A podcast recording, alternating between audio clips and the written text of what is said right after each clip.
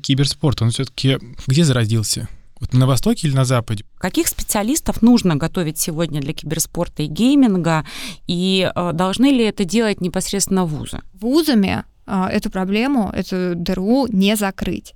А, здесь э, необходимо выращивать э, а, специалистов с низов. Необходимо прорабатывать методологию, как э, эти компьютерные игры в образовательные программы включать. Через образование таким образом родителей к этому нужно подходить с большой долей саморефлексии, чтобы человек каждый момент задавался вопросом, что я сейчас делаю, как я себя при этом чувствую, они могут э, так рассказать о том, что они делают, э, что тебе самой захочется в этот мир погрузиться.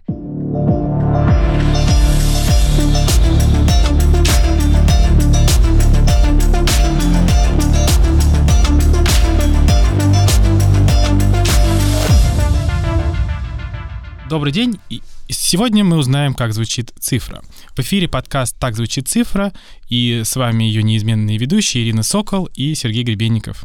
Я с большим удовольствием приветствую всех наших слушателей. А, многие школьники и студенты предпочли бы поиграть в видеоигры, чем грызть гранит науки. Компания Ростелеком вместе с СПбГУТ имени Бонч-Бруевича провели исследование «Киберспорт и компьютерные игры в высшем образовании», в котором предложили внедрять игры в киберспорт в обучение.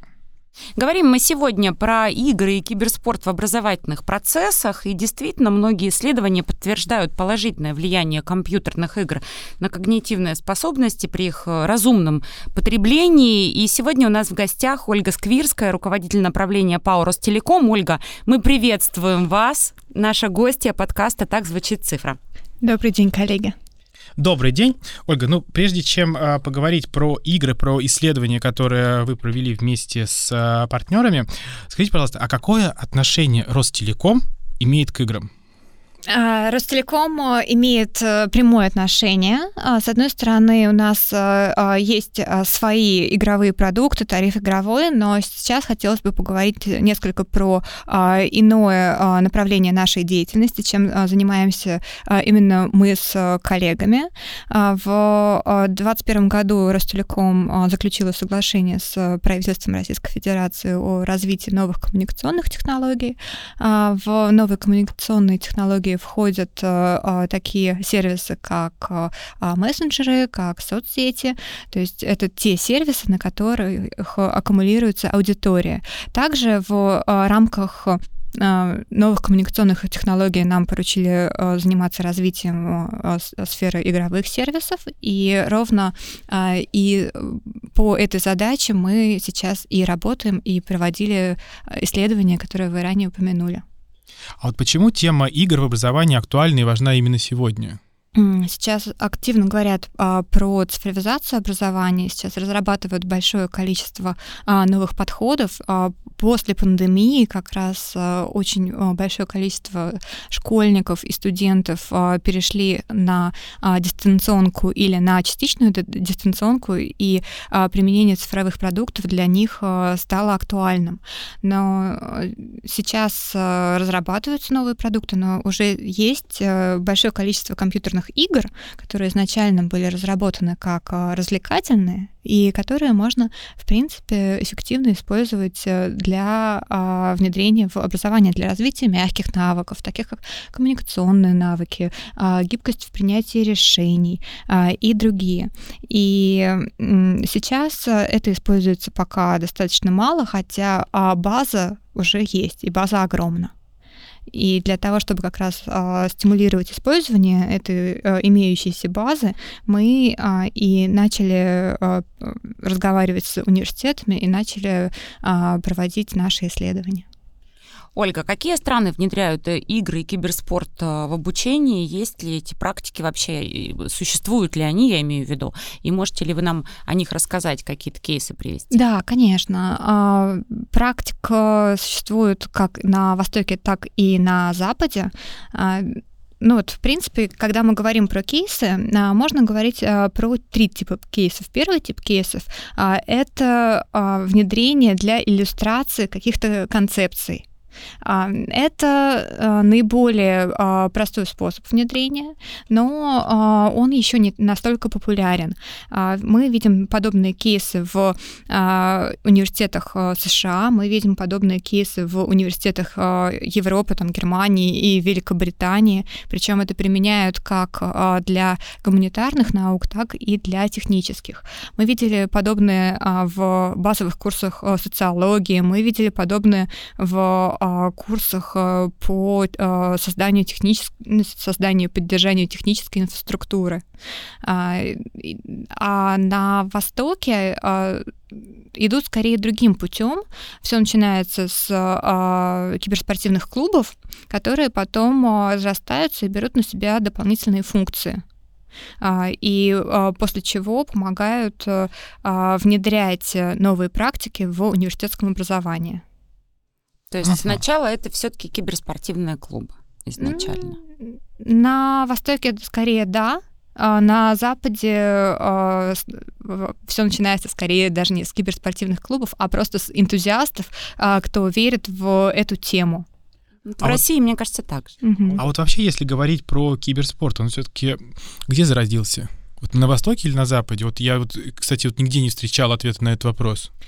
Но а, то, как я это вижу, а, скорее стоит говорить про а, Корею, Южную Корею, где сейчас дети играют чуть ли не с четырех лет, и где чуть ли не самые сильные команды и часто, когда смотришь отдельные соревнования, а, весь топ а, занят а, либо корейцами, либо выходцами из Кореи.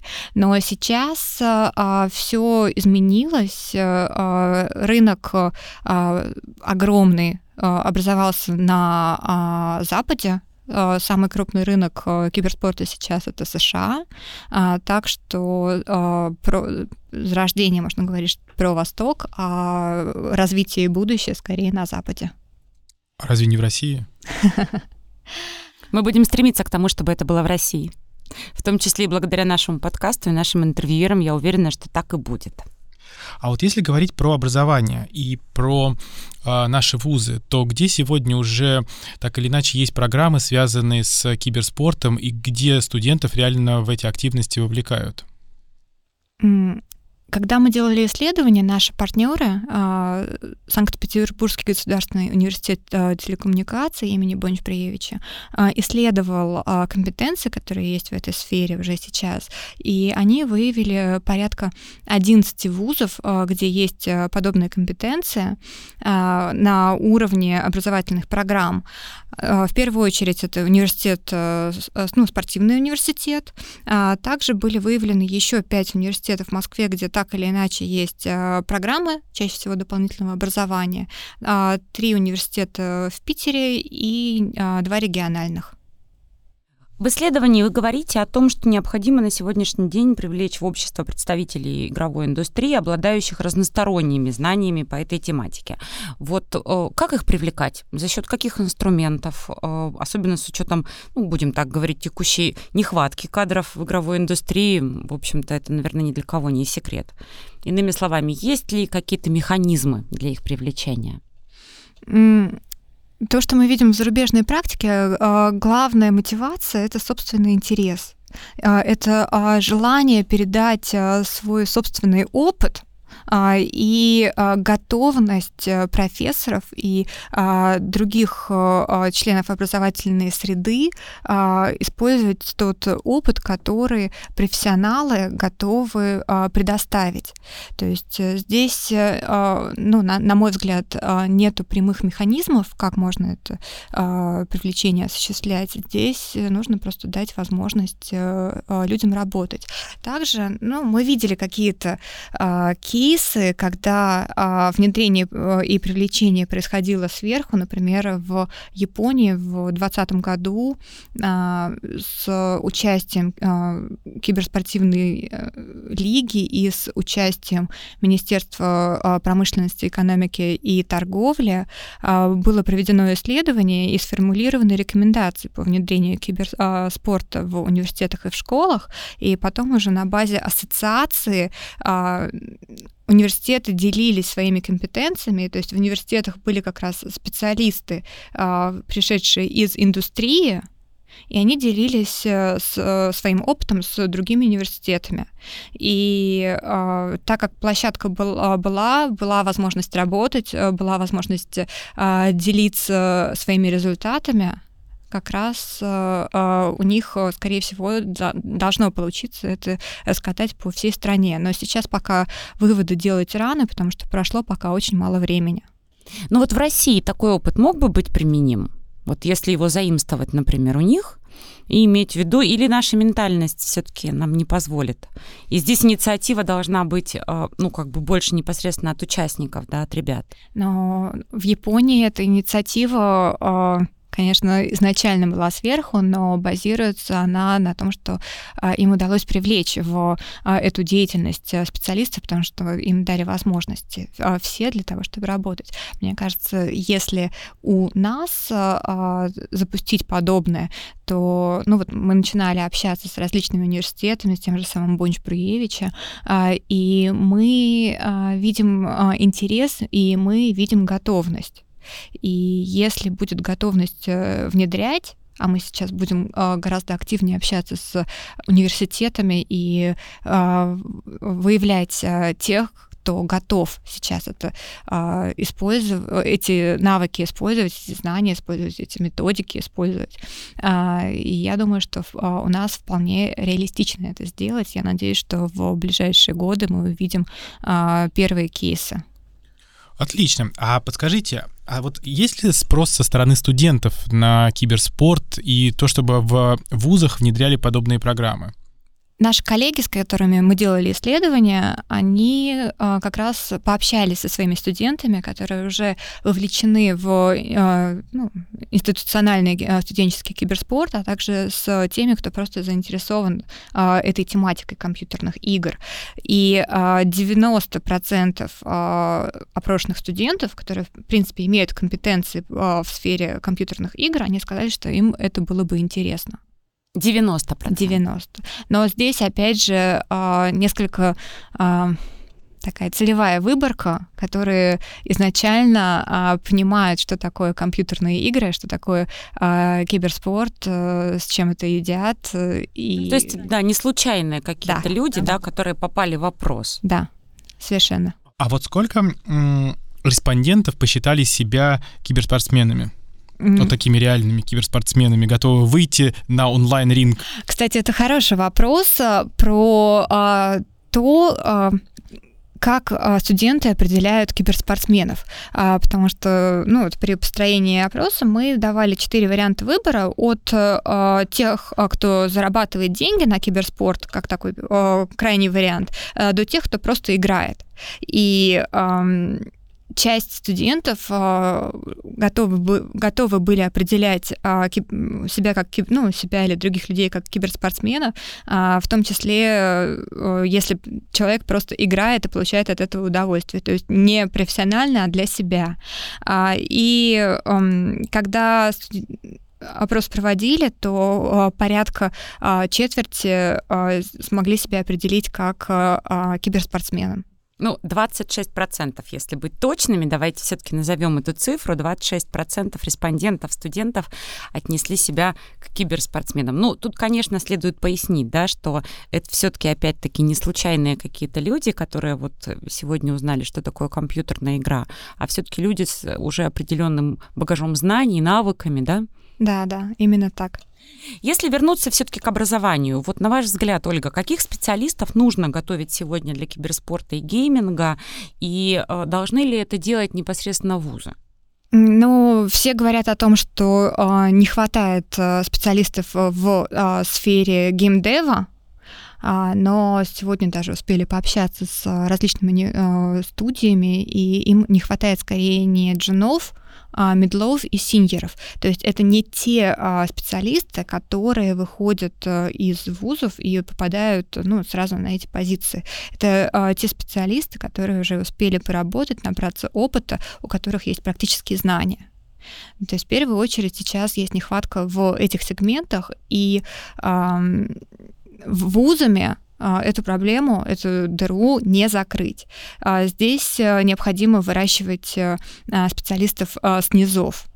То есть, То есть вот, со школы? Нет, нет, нет, нет, не ну, со школы, с начальных позиций после университетов. Причем это могут быть как университеты, посвященные геймдеву, так и а, университеты просто общей э, подготовки э, в сфере IT, в сфере дизайна, в сфере медиа. Да, но все-таки киберспорт и геймдев это две разные вселенные, по сути, правильно же? Да. мы все-таки для слушателей поясним. Потому что есть, как мне кажется, геймдев — это все-таки айтишные вузы, а киберспорт — это больше ну, спортивные вузы, так или иначе, которые имеют отношение к спорту. Угу. Мы, кстати, видим уже а, примеры того, как а, киберспортивные организации вкладывают а, деньги в, а, и свои компетенции в создание программ. Например, а, мы видели подобную программу а, в а, финансовой академии, созданной совместно с а, Федерацией Федерации компьютерного спорта и а, одним из а, киберспортивных клубов. И, кстати, подобное мы также видели и в Японии, так что а, с тем, что в киберспорте крутятся ну, большие деньги, а, киберспортивные клубы а, видят смысл заходить в образовательные учреждения и растить себе кадры с практически школьных скамей, ну, после школьных скамей. Так вот, если про школьную скамью, а, Согласно исследованию ВК Play и ResearchMe, 64% россиян не против введения игровых дисциплин в школьную программу. А вот что вы думаете по этому поводу? Надо ли вводить? Да. Да. Имеет ли это смысл?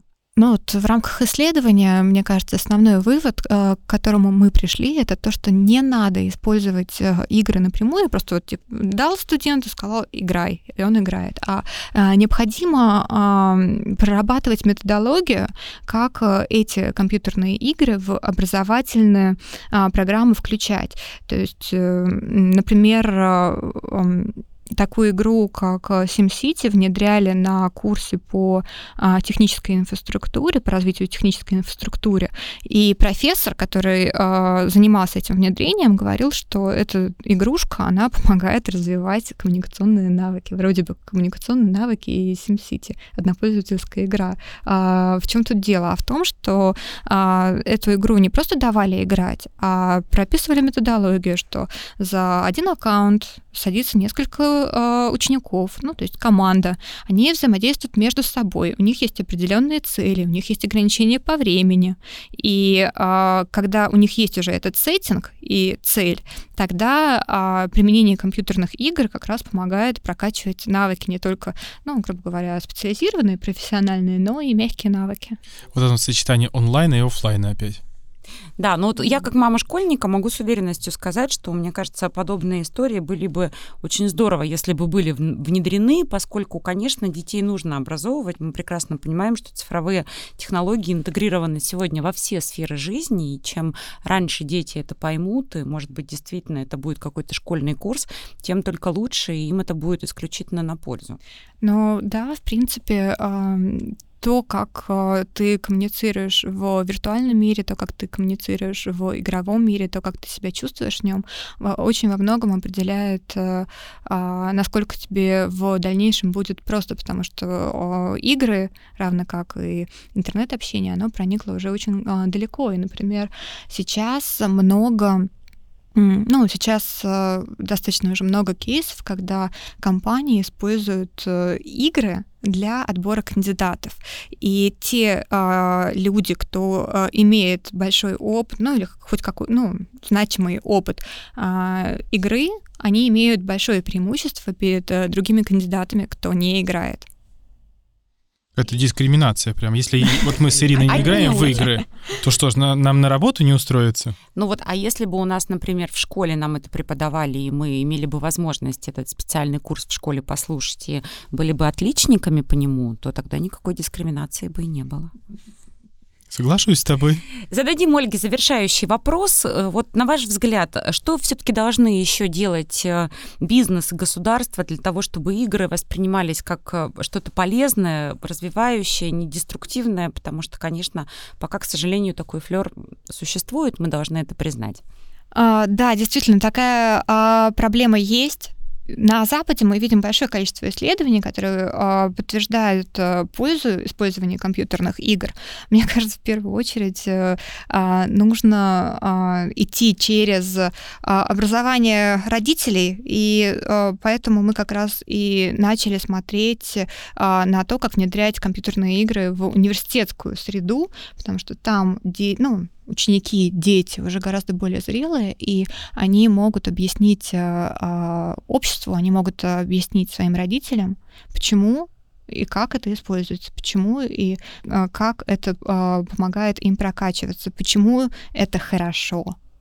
И через образование таким образом родителей можно как раз попробовать пошатнуть вот это негативное отношение к играм. Это, конечно, не единственный путь а, мне кажется, самое, наверное, простое это просто а, посадить а, людей за компьютер, за какие-то игрушки, в которых они смогут понять, что это такое, но, опять же, к этому нужно подходить с большой долей саморефлексии, чтобы человек каждый момент задавался вопросом, что я сейчас делаю, как я себя при этом чувствую, и э, какие, ну, грубо говоря, зоны мозга, какие зоны мозга, какие навыки у меня сейчас включены. И тогда, скорее всего, ответ на вопрос э, будет такой, что э, нет, у меня не растет агрессия, да, я снимаю стресс, да, а у меня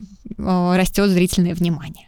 То есть через просвещение и информирование, потому что, конечно, есть пока еще такой стереотип относительно компьютерных игр. А вот у меня все-таки вопрос, э, может быть, дискуссионный к нам угу. всем, а почему до сих пор существует вот этот флер негатива в отношении компьютерных игр, особенно у родителей? Мне кажется, что родители-то сегодня очень молодые все, да, то есть я имею в виду те, кто как раз-таки уже а, учились и работают сейчас с компьютерами. Почему вот эта вот история, то, что игры это плохо, до сих пор сохраняется ну, в такой обществе? стереотип, да. Стереотип есть, и я из того поколения, а, когда дети начинали играть с пристав, а, ну, с приставок, то есть если у тебя дома не было приставки, то а, ты, скорее всего, не был погружен в это сообщество. И до определенного момента у меня у самой был стереотип, что игры это несерьезно.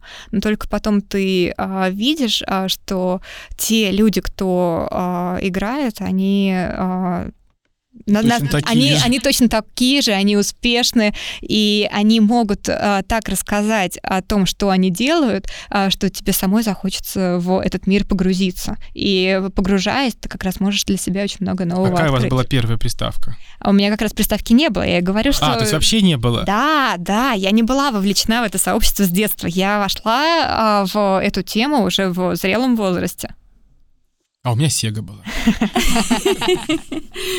Большое спасибо за разговор. Это была Ольга Сквирская, руководитель направления ПАО Ростелеком. Мы говорили об играх и киберспорте в образовательных процессах. В подкасте «Так звучит цифра». Спасибо большое. До новых встреч в эфире. Спасибо. До свидания.